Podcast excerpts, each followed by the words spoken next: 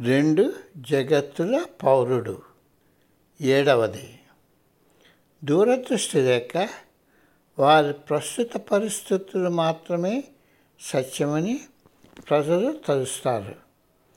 ఈ ప్రస్తుత పరిస్థితే నిజమని వారు ఇతర స్థితుల ఉనికి ఉండే అవకాశాన్ని తెలుసుకోవడాన్ని తిరస్కరిస్తారు. కాలం ప్రదేశం కార్యకారణ భావాలకు అతీతంగా ఏమైనా ఉంటుందా అన్నది జాగరూక మనస్సు అర్థం చేసుకోవడంలో విఫలం అవుతుంది. మానవ దేహంలో ఒక వెలుగొందిన భాగం ఉంది.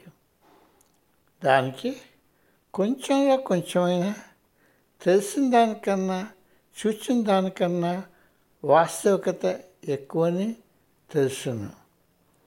శాస్త్రాల ప్రకారం గోచరించినది అందుచేత కనిపించనిది తెలియనిది అయిన సత్యం యొక్క అంశం ప్రత్యక్ష జగత్ కన్నా ఉత్తమమైనది.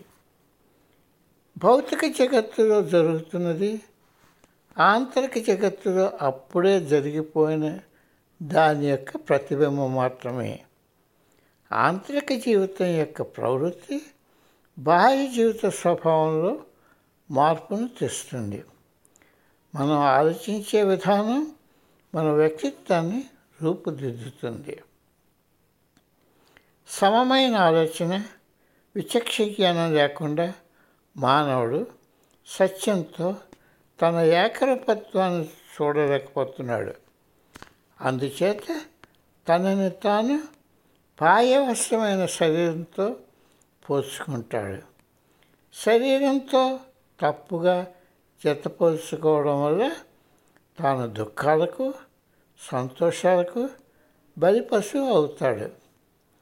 సుఖం కోసం అంతులేని కోరిక బాధలకు అనిశ్చిత వ్యక్తిని ఒక జీవితం నుండి మరొక జీవితానికి వెళుతూ ఉండేటట్టు చేస్తుంది.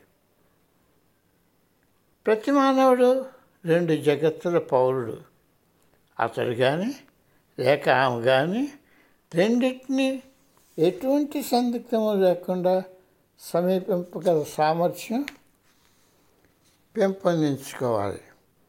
నీ కోరిక గమ్యాల ఆధారంగా నీ మనసును నడపడం నువ్వు నేర్చుకుంటే మనసుకు స్పష్టత వస్తుంది. ఆంతరిక జగత్తు బాహ్య జగత్తు రెండు పూర్తిగా భిన్నమైన వాస్తవాలు. బాహ్య జగత్తు ఒకరి శక్తిని వృధా చేస్తుంది కానీ ఆంతరిక జగత్తు ఒకరిని ఆశీర్వాదాలతో ముంచెత్తుతుంది. అది బాహ్య జగత్తు సృష్టించే లోటును భర్తీ చేస్తుంది.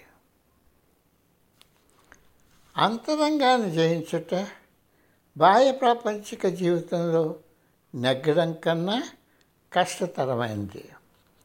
జీవిత సూక్ష్మాంతరాలలోకి ప్రవేశం ప్రయాణించడంలో శిక్షణ లేకపోవడం వల్ల మనిషి ఒక జయం నుండి మరొక అపజయానికి సాగుతూ పోతాడు. జాగ్రత్త వ్యాపించినప్పుడు అది ఒకసారి రెండు పరిణామాల్లో కొనసాగుతుంది. శాంతి సుఖం పరమానందం ఉండి అంతరాత్మ వైపు. మరొకటి తబ్బిబులతో గందరగోళాలతో నిండిపోయిన బాహ్య ప్రపంచం వైపు. అంతర్జగత్తు దైవం యొక్క సూక్ష్మశక్తి ద్వారా పరిపాలింపబడుతుంది.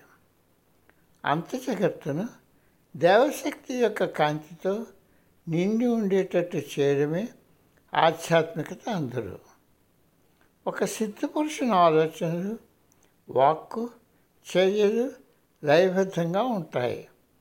అటువంటి వ్యక్తి తను ఒకేసారి రెండు జగత్తుల పౌరుడని ఎరిగి ఉంటాడు.